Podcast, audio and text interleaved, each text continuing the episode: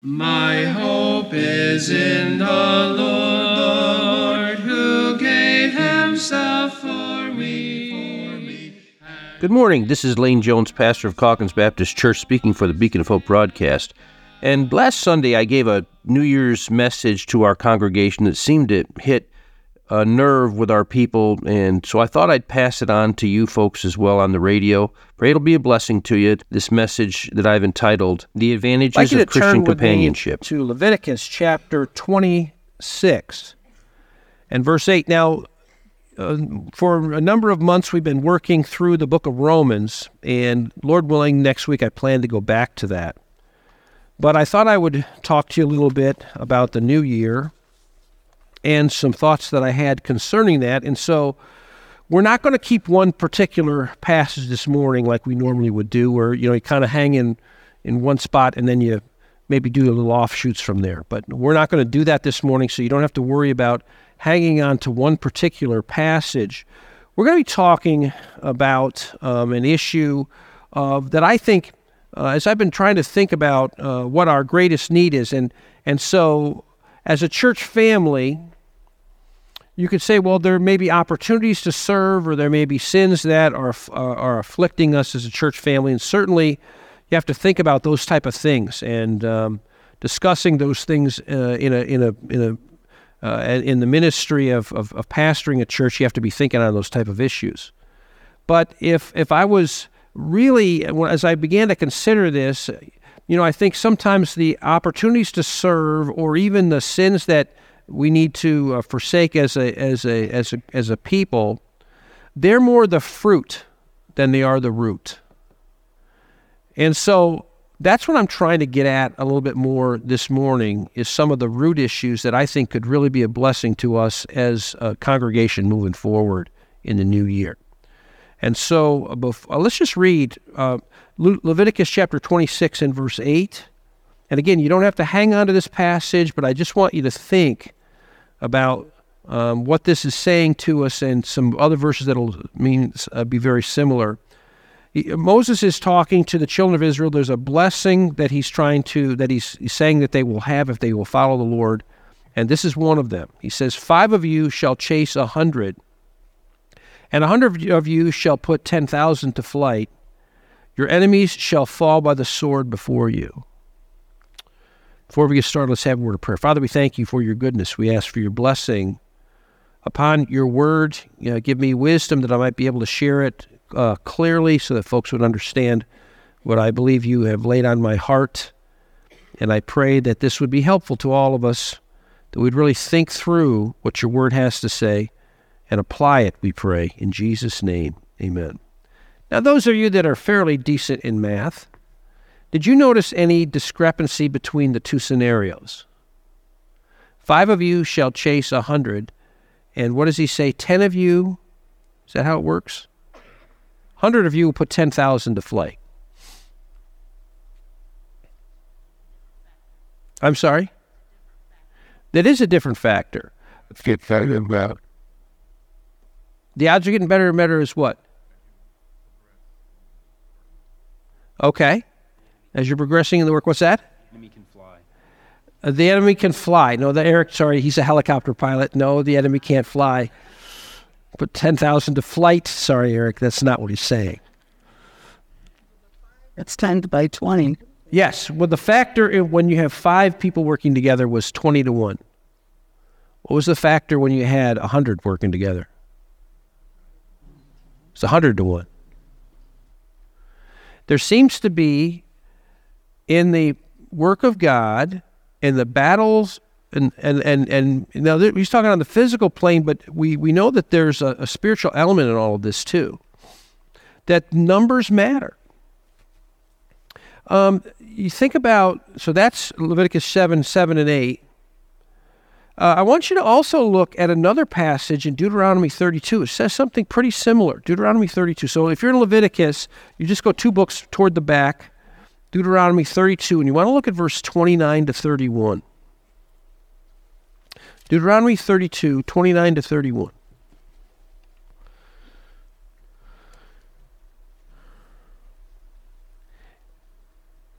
says, Oh, that there were that they were wise, that they understood this, that they would consider their latter end. Again, Moses is trying to, to explain to the Israelites, the God's people, the blessing that they had at their disposal.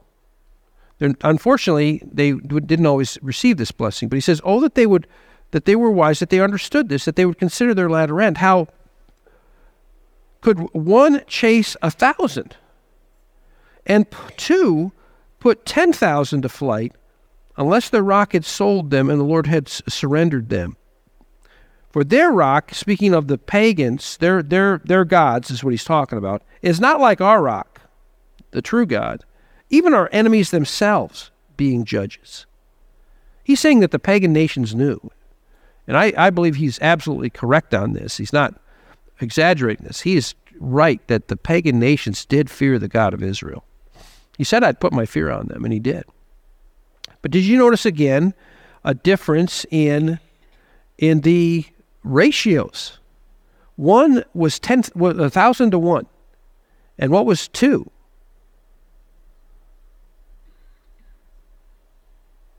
Boy, we, are, we, are we challenged in math today? Is that the problem? 5,000 to 1. Thank you. We do have some you just work. The math people are, they're, they're, they're quiet people, by the way. Math people are quiet people. Boy, is that a broad brush, isn't it? We just.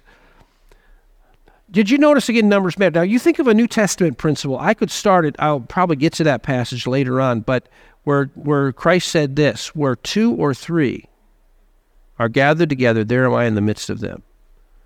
Why all of this talk and showing God's concern that people work together? And I will just say this because companionship is a big deal. Relationships are a big deal. That, by the way, that first painting, let me just pop it back up for you, see if I can get it back there. Maybe I can't. Maybe I just messed something up. Um, right there. That's a from the French school. By the way, the French um, uh, at this time they and many times these painters in the in the in the early days they didn't know what the Middle Easterns necessarily looked like, but that's supposedly Moses and Aaron riding out with the children of Israel. That's what they were trying to depict there. And um, it's interesting, isn't it, that God was calling Moses, and Moses really didn't want to go until God says, "Look, I'm going to send Aaron with you." And he's going to be a voice for you. He's going to be able to speak when you can't speak. And I'll just say this I think as a, as a church, we have, uh, and I'm not saying this, I think this is across the church broadly, but I think that we can also fall into the same category. I've got a passage there in Romans if you want to find it if you're quick. It's Romans 13. But we have, I think, a common problem in the church at large, and I don't think we're immune from that problem. And that is, first of all, many Christians are unaware of what's going on in their church family. Sometimes we we think it's enough just kind of to walk in and walk out, and we're very much self-centered, and that's not good. We're unaware of what's going on, the spiritual needs of people around us. Some that we know and some that we don't know. And listen to what Romans says. If you're there, you can read it with me. It's Romans chapter 13. I'm at verse 11. It says, and, and, and do this knowing the time that now it is high time to awake out of sleep. For now our, our salvation is nearer than when we first believed. The night is far spent. The day is at hand. Therefore, let us cast off the works of darkness and let us put on the armor of light. Let us walk properly as in the day, not in revelry and drunkenness, not in lewdness and lust, not in strife and envy. But put on the Lord Jesus Christ and make no provision for the flesh to fulfill its lusts. And what he's saying is that sometimes as Christians, we like that guy who's supposed to be guarding a place, we're asleep. And it doesn't mean physically asleep. It's the idea of, of, of, being unaware, being spiritually asleep, but we may be involved in all kinds of activities and doing all kinds of stuff and be very busy doing things that, quite frankly, aren't going to make a, a, a bit of difference in the light of eternity. Instead of really focusing on what should uh, be the most important thing in our lives, and that is, is am I serving the Lord? Am I being a blessing to God and to his people? Even people that maybe don't know the Lord yet. Many Christians are unaware. They're like that guard asleep. Second, by the way, what happens to you as a guard if you fall asleep on the on guard duty. That's a capital offense. I tremble about that because I think so many times that even as a pastor, I've been asleep when people's needs are all around me. Many Christians are willing to offer advice. You can see the guy there on the couch and the person with, with the clipboard. Sometimes as Christians, we can fall into that mode. And by the way, there's nothing wrong, and we'll talk about that, that listening and talking, these are good things. These are good things. But I will say this that if we as Christians are only about giving advice, and I can be there because as a pastor, right, you're supposed to be the answer guy, right? You're supposed to have answers for people. And so you try to, to give them truth, and that, that, that's important. But I will tell you, that will fall short too. Many Christians are unaware of the needs of people around them, don't really even care. Many Christians will offer advice, but I'll tell you this very few will go to war with you spiritually. And I'll tell you that will make a difference between whether a church is effective or not. It really is not the issue of how many people walk through that door on a given Sunday. It really is not. The big issue is are we ministering to each other and literally going to spiritual warfare for each other?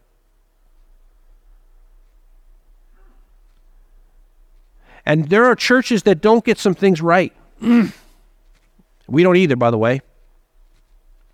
But maybe they don't have all their doctrines straight or they don't have this or that right. But I will tell you if they're if they have some Christians in there who are battling for the souls of men and the souls of their brothers and sisters in Christ, praying with each other, praying for each other, ministering to each other on big heart issues, those are the kind of churches that are going to get something done.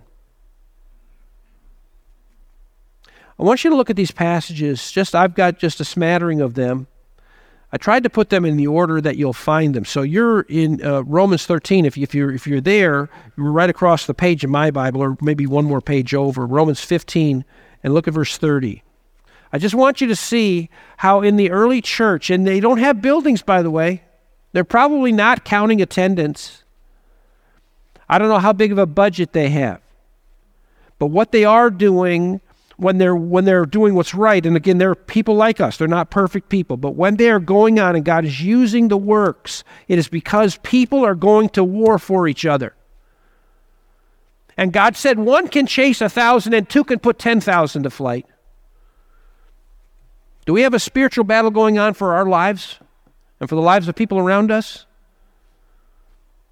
romans chapter 15 look at verse 30 now i beg you brethren through the Lord Jesus Christ and through the love of the Spirit that you strive together with me in prayers to God for me.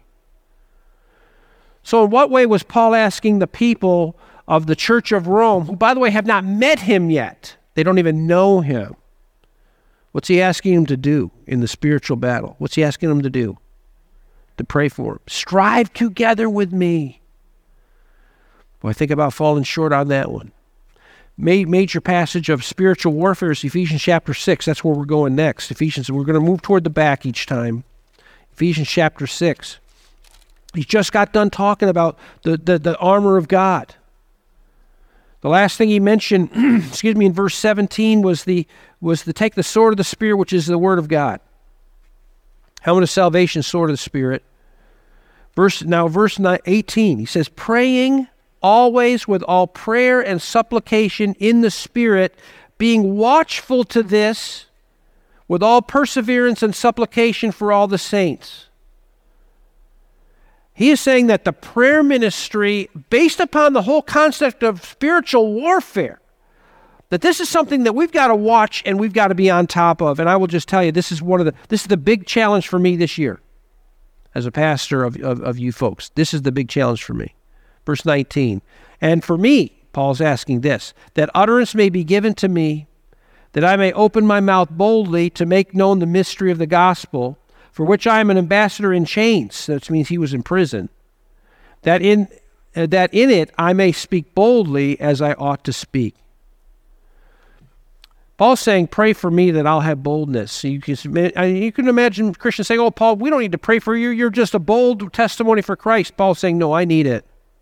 I need your prayers. And can I just say that I, I will, by God's grace, be praying for you this, this year, but would you pray for me?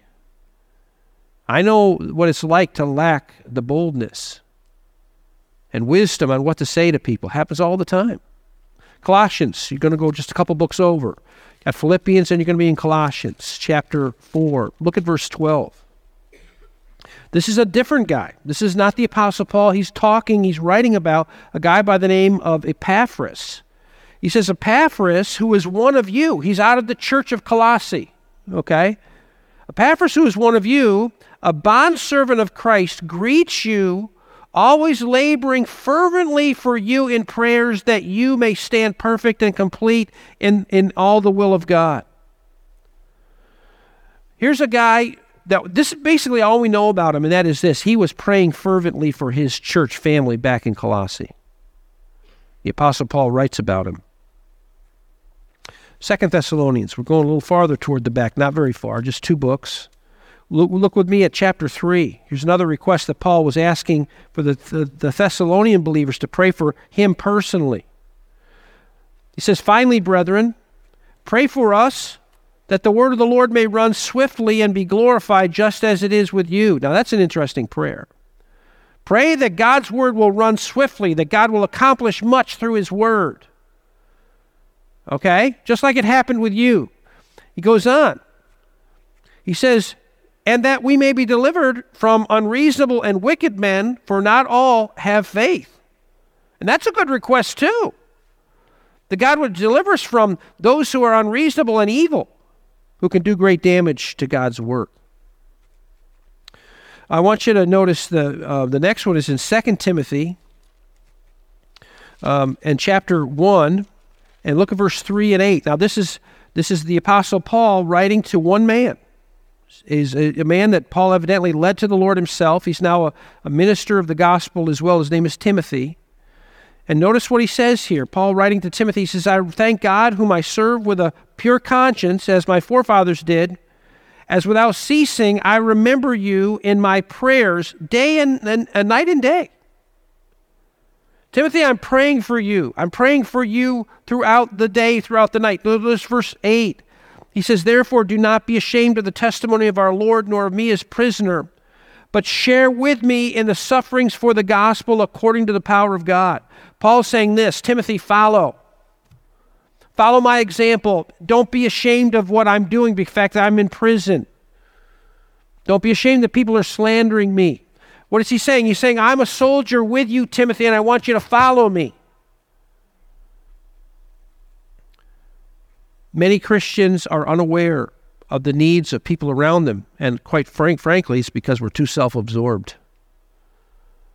Secondly, many Christians are willing to offer advice, but very few are willing to go to war with you spiritually, and that's what we need.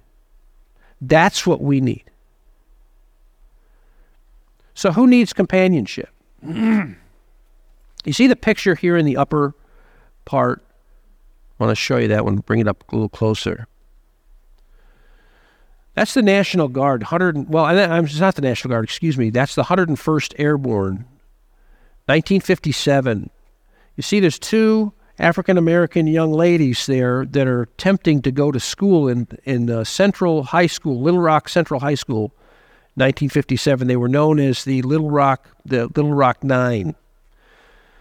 But 1957 was shortly, three years earlier, the Supreme Court had said that there should be integration in schools, that it should not be black schools and white schools and, and that type of thing. And so this was the first group in Little Rock, Arkansas that was going to try to go to a, a white school. And people hated these people. These kids are 15 and 16 years old. There's only nine of them that dared even to try it. Now you'll notice, why do you think those soldiers are there? What's that? To protect them. That's exactly right. There were some people that even threatened before those soldiers got there. They, they, they threatened to um, storm the building and root the, the people of a different race out of their school. To me, that picture illustrates one of the groups that needs companionship, and I'll just label them as the vulnerable. the vulnerable. Look at 1 Thessalonians chapter 5. Have you thought about going to spiritual battle for the vulnerable in this congregation or in your sphere of influence? Here's a simple verse, but it's really got a ton that, that you could talk about. He says, Now we exhort you, brethren. So notice he's writing this to believers. Warn those that are unruly. So is the rebellious person vulnerable. Oh, yeah. They're big time vulnerable. They don't know it, but they're vulnerable to have their life destroyed by Satan. Warn the unruly. Comfort the faint hearted. So, is the person who's faint hearted, who's discouraged, who's downtrodden, are they vulnerable? Yeah. Uphold the weak. That person's vulnerable too. Be patient with all. But, folks, I, I ask you, first of all, are you sensitive to people around you? Are you thinking about the people around you? Are you looking with eyes of discernment at, at people old and young? the vulnerable. Like that little girl walking into school, trying to just go to school. She's vulnerable. Second group of people, the wayward. They were mentioned here. What happens when God begins to discipline the wayward? You can find this in Hebrews chapter 12. I've got some verse, uh, a couple verses for you there. Very interesting how this uh, this plays out in my as, as I as I read this, I I find it fascinating. I'm starting at verse 11. He says, Now no chastening seems to be joyful for the present, but painful. Nevertheless, afterward it yields the peaceable fruit of righteousness to those who have been trained by it. So, chastening. Okay, who is God chastening? Is this an unsaved person or a Christian?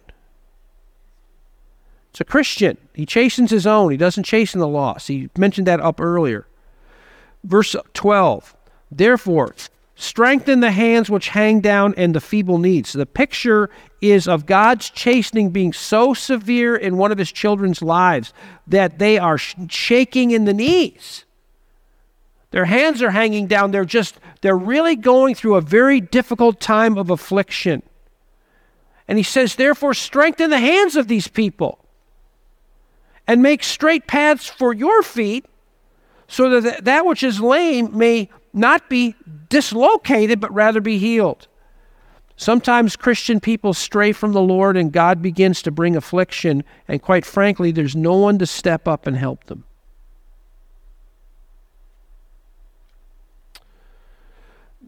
Do you remember Jim Bakker? Who is Jim Bakker? He was kind of a, a mess, wasn't he?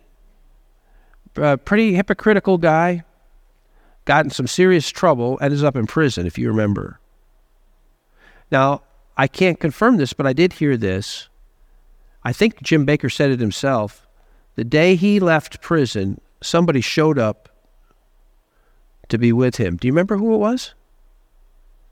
It was Billy Graham. I got to admire that. Here's a guy that had failed miserably. And yet there was a Christian who was sensitive enough to say, you know what? I'm going to be there. I wonder how many Christians have gone through affliction and there isn't anybody to step up. It doesn't mean you, you can change the, because God's doing the affliction. But to step up and say, you know what? I can also communicate the love of God to you. How about the lonely? You think there's any lonely people around us here?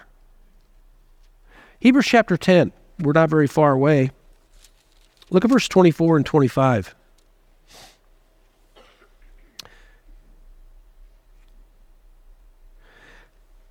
Notice the very first statement, and let us consider one another.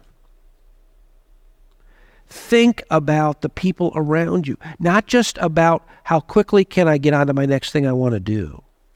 Consider one another in order to stir up love and good works, not forsaking the assembly of yourselves together, as is the manner of some, but exhorting one another. What does that word exhorting mean? Encouraging, and so much the more as you see the day approaching, and the day he's talking about is the day of the Lord's return.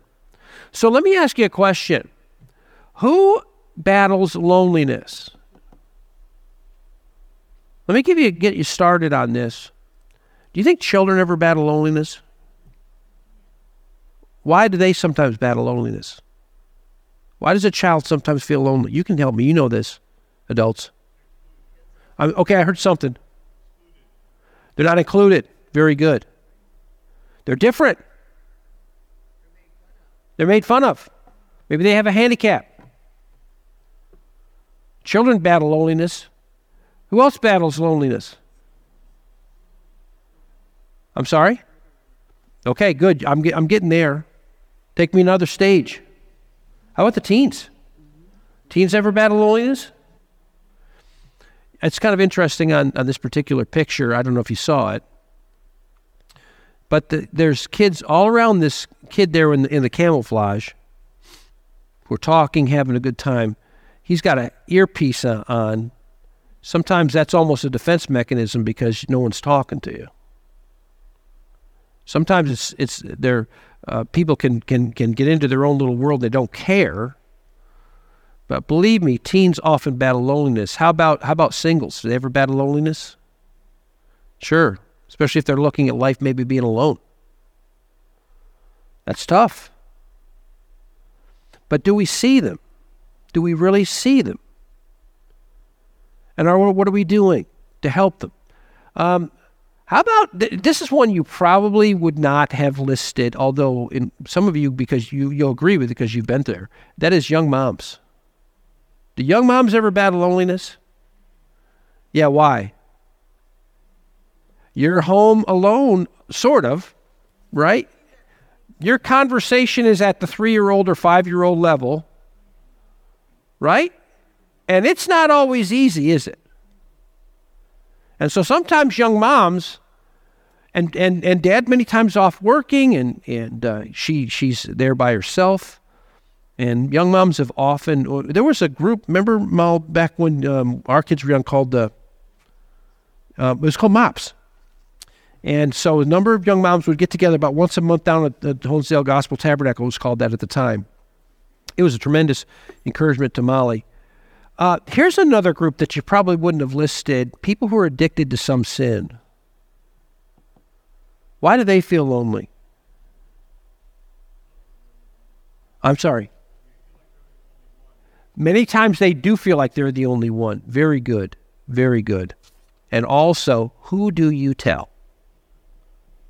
You know what I'm saying? I'm just saying this, and I'm not I'm not saying it's right. And please understand, I, I don't want this to be so but I'm the last guy they want to call. Typically.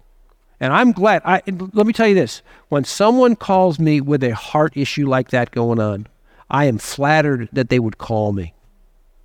I look at it as a privilege. If you open your door of your heart to something very personal, I look at that as, as a privilege that you have opened up to me. So I want you to keep that in mind. Don't feel like you can't talk to me. People say, well, you're too busy. I'm not too busy for that. That's why we're here, Tony. Many times they do feel there's no way out because they've tried. Right? Right? Repeated failures. And sometimes we say, well, I can't tell the church people. Where that's really what we're supposed to be all about helping each other, going to battle for each other. But if I'm only going to be the counselor, or if I'm not even concerned, what we need, and I think what people would respond to, is if they know, you know, if I talk to so and so, they will go to battle for me. They will uphold me in prayer. They will, they will talk to me and encourage me along the way. Boy, don't you wish you had someone like that? I say the world's crying out for some people like that. How about this person, the handicapped? Do they ever struggle? Do they ever feel lonely? Absolutely. I'll give you one more. What about the bereaved? Whether they're old or young. Remember when um, I think it was Marcia Barrera, who's gone on to be with the Lord now. She talked about after losing her husband Fernando, just the difficulty of having to sit by herself. Some things that we don't think about. If you're just joining us, you're listening to the Beacon of Hope broadcast, a ministry of Calkins Baptist Church. Now, back to the message. And just again, Christians who are sensitive mean the world to people like that. Uh, those of you who have been here for a number of years remember a World War II vet named George Skeens, who was such a godly man, such a great guy. I will tell you this the man came to church in many ways each week so that he could get the hugs from the kids. who'd come up to him each week, ask him how he was doing, give him a hug, let him know they cared. They meant the world to him. They really did. Who needs companionship? What about the wounded? We were talking about that earlier, but go to Galatians chapter 6 with me. Galatians chapter 6.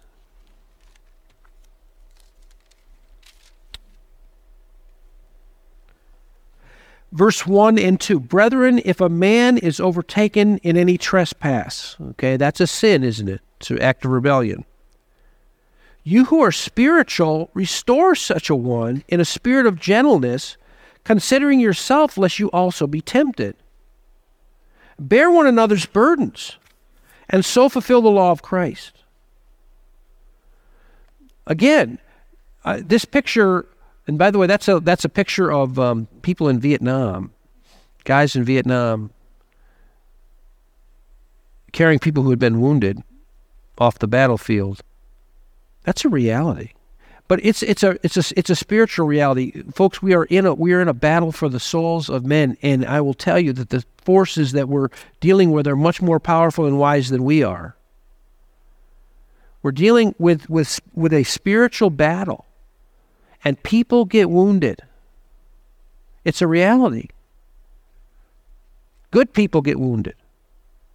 And we need people who will come alongside. About now the afflicted I already mentioned I already mentioned about the um, people have been afflicted because of because of God's chastening. But I do want to take you to one passage here in Matthew, just the Matthew one. While you're turning there, the other one is when when um, in Samuel is when Jonathan David's best friend, came to him when David was continually fleeing from Jonathan's father, King Saul.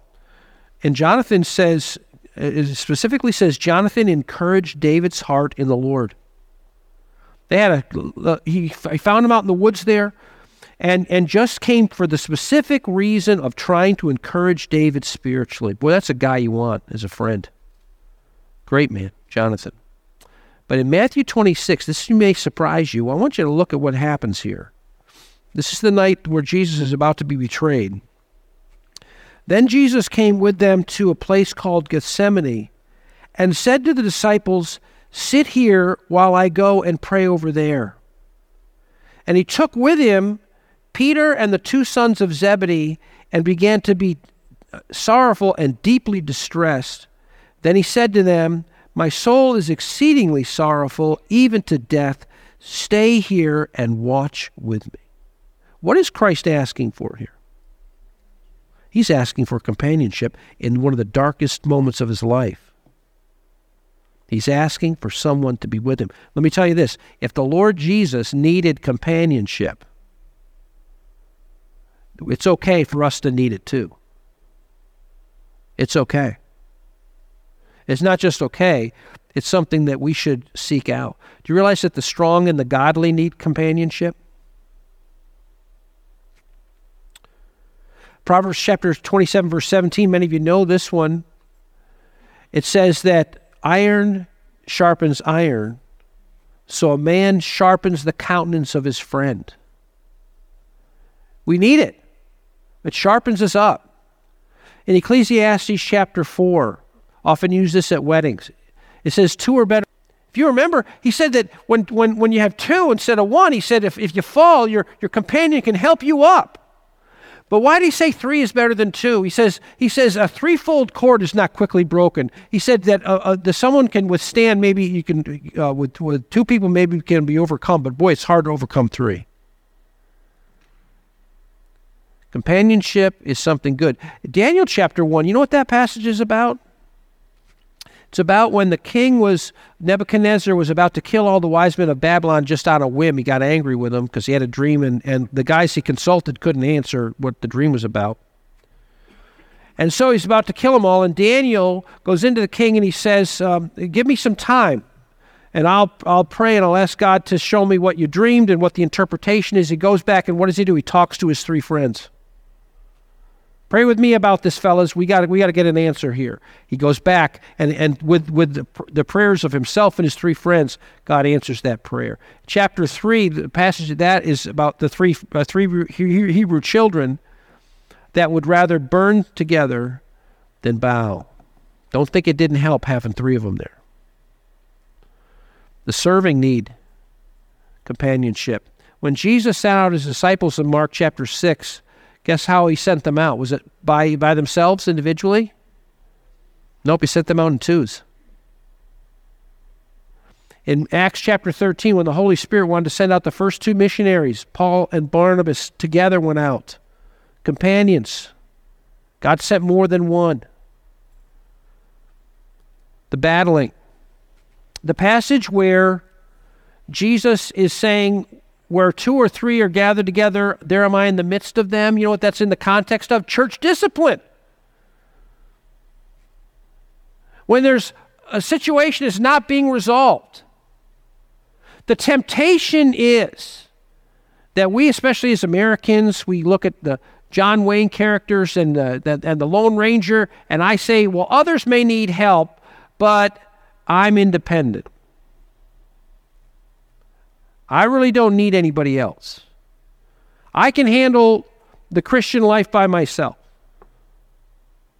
Well, before we get into how you and I are doing individually, let me ask you the question Does anybody else maybe need you? So, well, let's say you were perfect. Let's say you were doing everything right. Does that mean that no one else needs you?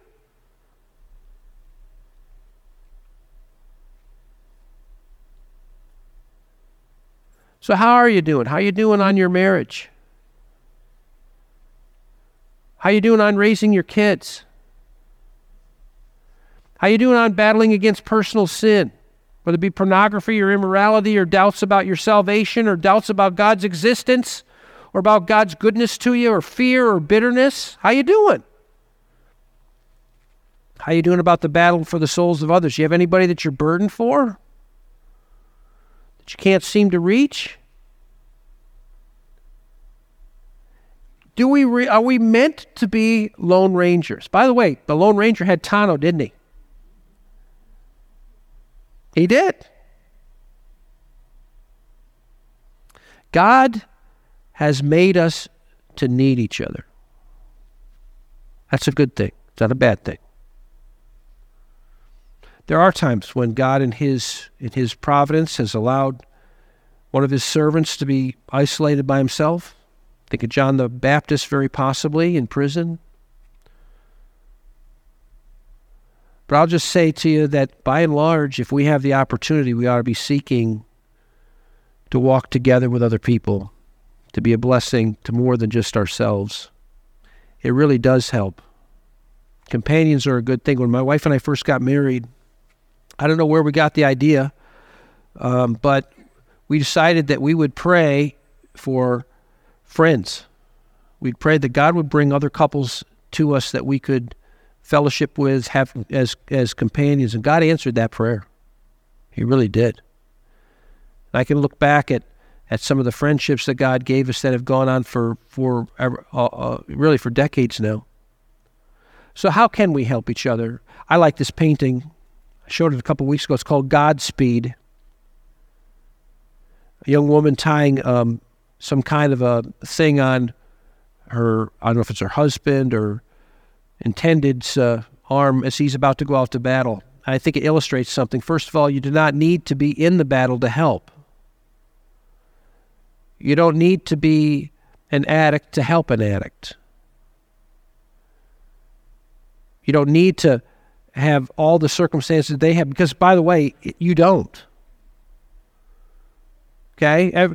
Everybody who's been bereaved could tell you, if, if they really thought about it, that every situation is unique. Nobody has exactly the same marriage. They don't have the exact same family situation. They don't have the exact, it just doesn't all line up. It's like a fingerprint. Every situation is unique. So you don't have to have the experience that someone else had in order to be a companion, to be a help. But how do we help other people? Let me just give you a few practical ways. Number one, fellowship. Go with me to Acts chapter 2. Acts chapter 2. And these will not necessarily be in any kind of order. It's just um, this is one of the ways that we help each other, and that is by fellowship. And what is what is fellowship, by the way?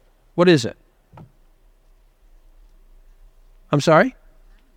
Compassion. It's, it's, it's having conversations with people. It's being friendly. It's, it's being a blessing.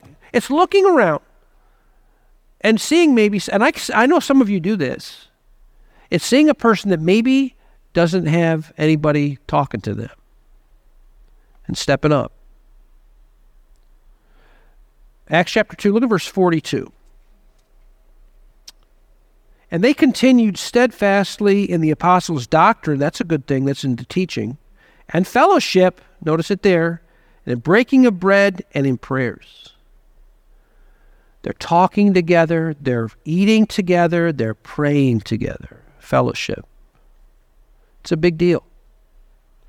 And I don't fault, believe me, uh, understand, there are times when when when you have something busy, and I've had the same thing. There's been times, even as the pastor, when I've had to say I've got to leave at, immediately after this service, and I've had to just walk out the door, and there's no problem with that. But I would just say this: on a weekly basis, that shouldn't be the way it ought to be. It ought to be I'm looking for someone that I can be a blessing to, in some way. It's not about me. Next thing is listening. Here's Proverbs 20 and verse 12. The hearing ear and the seeing eye, the Lord has made both of them. Now think about it the hearing ear and the seeing eye. Saying, God gave you some ears, and they're for a reason. Listen. God gave you some eyes. Look. But look with discernment. Look with discernment. encourage. I like this out of 1 Thessalonians chapter 2. The Apostle Paul is writing back to this church. He didn't, it wasn't able to spend very much time there. The Bible says three Sabbath days he was there. And, but in that time he got a lot done. And he's writing back now to these people, and they're under persecution, and he's trying to explain to them what he was doing when he was there. Again, he wasn't there very long. And, and so I'm middle, jumping in mid sentence. He says, As you know how we had exhorted and comforted and charged every one of you as a father does his own children, so that you would walk worthy of God who calls you into his kingdom and glory. Josh was talking to Sunday school this morning about how good it is that we can talk about the weather because it gets a lot of conversations started. I thought that was a pretty good point. But I will tell you this people are longing to get beyond the weather who have a need and see it. I know there's a lot of people that don't care. They're they're they're unengaged. But I will tell you that a person who senses their need would love to get beyond the weather if they only knew how to do it. And by the way, it doesn't always happen the first time you meet somebody. That's why prayer is going to be a very important thing. Got a pastor friend of mine who I really admire because of his prayer ministry. And so I, I'm not talking about something that I don't believe in myself. For for um, go go with me to Acts chapter six. No, no. Um, take the Philippians four passage. Take the Philippians four passage. We'll just do that one. I'll tell you about the other one. But for for decades in my ministry, if I really got a tough nut to crack, you know what I'm saying? Something a, a situation that was pretty rough. You know who I'd call? My dad.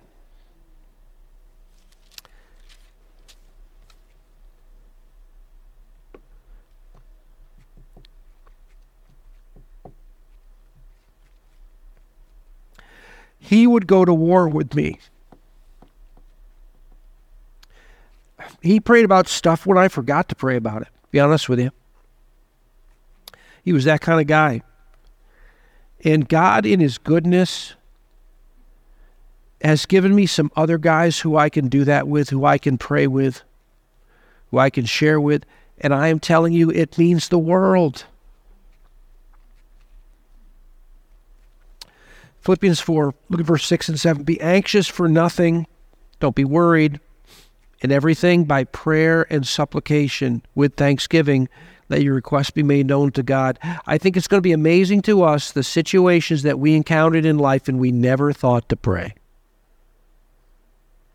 And the peace of God, which surpasses all understanding, will guard your hearts and minds through Christ Jesus. I'll tell you what, if you if you and I can become people who will pray when we see a need, if we'll begin start right there, Lord, what you've shown me this need, I've got eyes to see. What do I do about it? Instead of fussing and fuming and getting angry, if we would just learn to take those things to the Lord and, and find people, find someone, ask God to bring into your life someone who will pray with you and for you, who will go to battle with you. It means the world. It really does. And then help. James 2, and, and, and, and he's actually talking about the difference between faith and, and, um, and uh, genuine faith and, and false faith. But he talks about how a person shows up at your door and you say, well, be warmed and filled, but you don't do anything for them. I will tell you that prayer probably is going to have to proceed in most cases help. Not always, but many times. Because you may not know what to do, and that's okay. That's where that's why many times God has us in that very spot. It's not an accident. We're there so we can acknowledge him and ask for his direction and his guidance and through his help then we can learn how to help somebody and truly make a difference. I like that painting because that woman's not going to go out and fight in the battle. She's not in the battle, but she's part of it. She's encouraging that soldier as he goes off. And in that culture, you can bet she'd be praying for him as he goes out to battle. That's the kind of people we need that are really going to war with us and for us, though they may not even be in the same battle. So, how can you get involved? I, I like this picture. You got a bunch of people um, sleeping, looks like in a classroom. You got one, but you know what I think this illustrates to me, unfortunately, about the about the Christian community particularly in places like ourselves where we don't have to pay a heavy price for our Christianity. Many times we are the ones who are asleep. We're not thinking. And quite honestly, many times people don't care. And if they don't care, you got to wonder if they truly are God's children at all or not. Sometimes we get we when we go asleep. I, I will just tell you, don't think of inactivity. Many times we're asleep spiritually because we're doing so many things that don't matter. But s- sadly, there are many times in church where we are asleep. We're asleep and, and to, to the people around us who need help. This is an interesting painting by the same author. This is Edmund um, Leighton, I think his name is. It's called um, The uh, Accolade, where obviously this guy's being knighted. What's he saying by, by being knighted? He is saying, I am willing to go to war. And that's what we need. We need people who are willing to get involved. So how do you how do you start? Well, start by praying. Ask God to do a few things for you. Give you insight into people's lives. That was that passage where you wake from sleep. God, open my eyes. Show me, show me people around me that need help. Number two, ask God to lead you to people you can help, that you can make a difference with them. And and the reason I've got 1 John 5, 14 and 15 there, it simply says this that if we know that something is God's will, when we pray about it, we can be confident God's going to answer that prayer.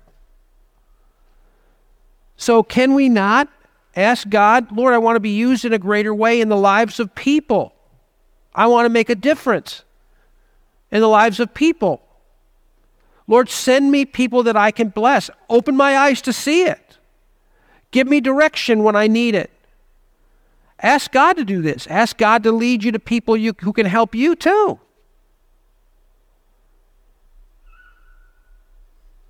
Iron sharpens iron. I don't just want to be the only the, the, the person that that only is is helping other people. I want some I want God to grow me too. And by the way, let me say this. If you find a prayer warrior who pray for you too, that's a really that's a tremendous blessing. But God may also help you through people who are irritating. He may. He may send you some people that are takers and that aren't aren't givers. That's a way to help you too. Start by praying. Number two, determined to be faithful. Um, Josh mentioned this one in Sunday school this morning too, but let's go there. 1 Corinthians chapter 4. I want you to see this because I will tell you this you can't minister to people if you're not here. You can't minister to people if you don't take time with people. And that's why faithfulness to church, not just, and I appreciate some of you, obviously, you can't come more than uh, because of your work schedule or because of your health needs or whatever. But if you can be here for more services, it really helps because you can develop relationships. Because people don't typically just start telling you their life story. You don't get down beyond much beyond the weather unless you spend time with people. That just is reality. And you can't help people that you're not around. 1 Corinthians chapter 4 verse 1 and 2 says let a man consider us as servants of Christ and stewards of the mysteries of God. He said, We are caretakers of the mysteries of God. Moreover, it is required in stewards that one be found faithful. You're really not going to get too far with people unless you are able to consistently be part of their lives. Number three, act as God gives direction. And here's the general rule. I want you to go there in closing, John chapter 13. These are two verses that I often refer to because they just sh- shook my life a number of years ago. Have overthrown a lot of um, my thinking. John chapter 13, verse 34 and 35. What did Jesus say? He says, A new commandment I give you, that you love one another as I have loved you, that you also love one another. He says, I want you to love people like I love you. Boy, is that a high command. Whew. Because he laid down his life for me. He went through literal, not not the expression hell. Guy was talking to me the other day. He says, you know, uh, something, something about I went through hell, and I, he said it a couple different times. And I finally got a chance. I just, you know, got the courage and said, well, nothing's as bad as real hell. Jesus experienced that for me what I would have experienced in hell. He took that for me. He says, I want you to love other people as I love you. And then he says this By this, all will know that you are my disciples if you have love one to another, one for another. I'll just say this to you, folks. If we get a number of people who are truly engaged in spiritual warfare for each other, where one can chase a thousand, but two can chase 10,000, I will tell you that lives will be sh- changed, and I will tell you that people will be drawn to the Savior. Because unfortunately, there's not enough of that going around. Main thought is simply this the battle for souls is real. We all need you to be involved. You need me to be involved showing Christ's love for others. May that be our challenge in 2024 to truly be sensitive to the Lord working in us and helping other people through us. But it's going to come down to some serious going to battle for people spiritually.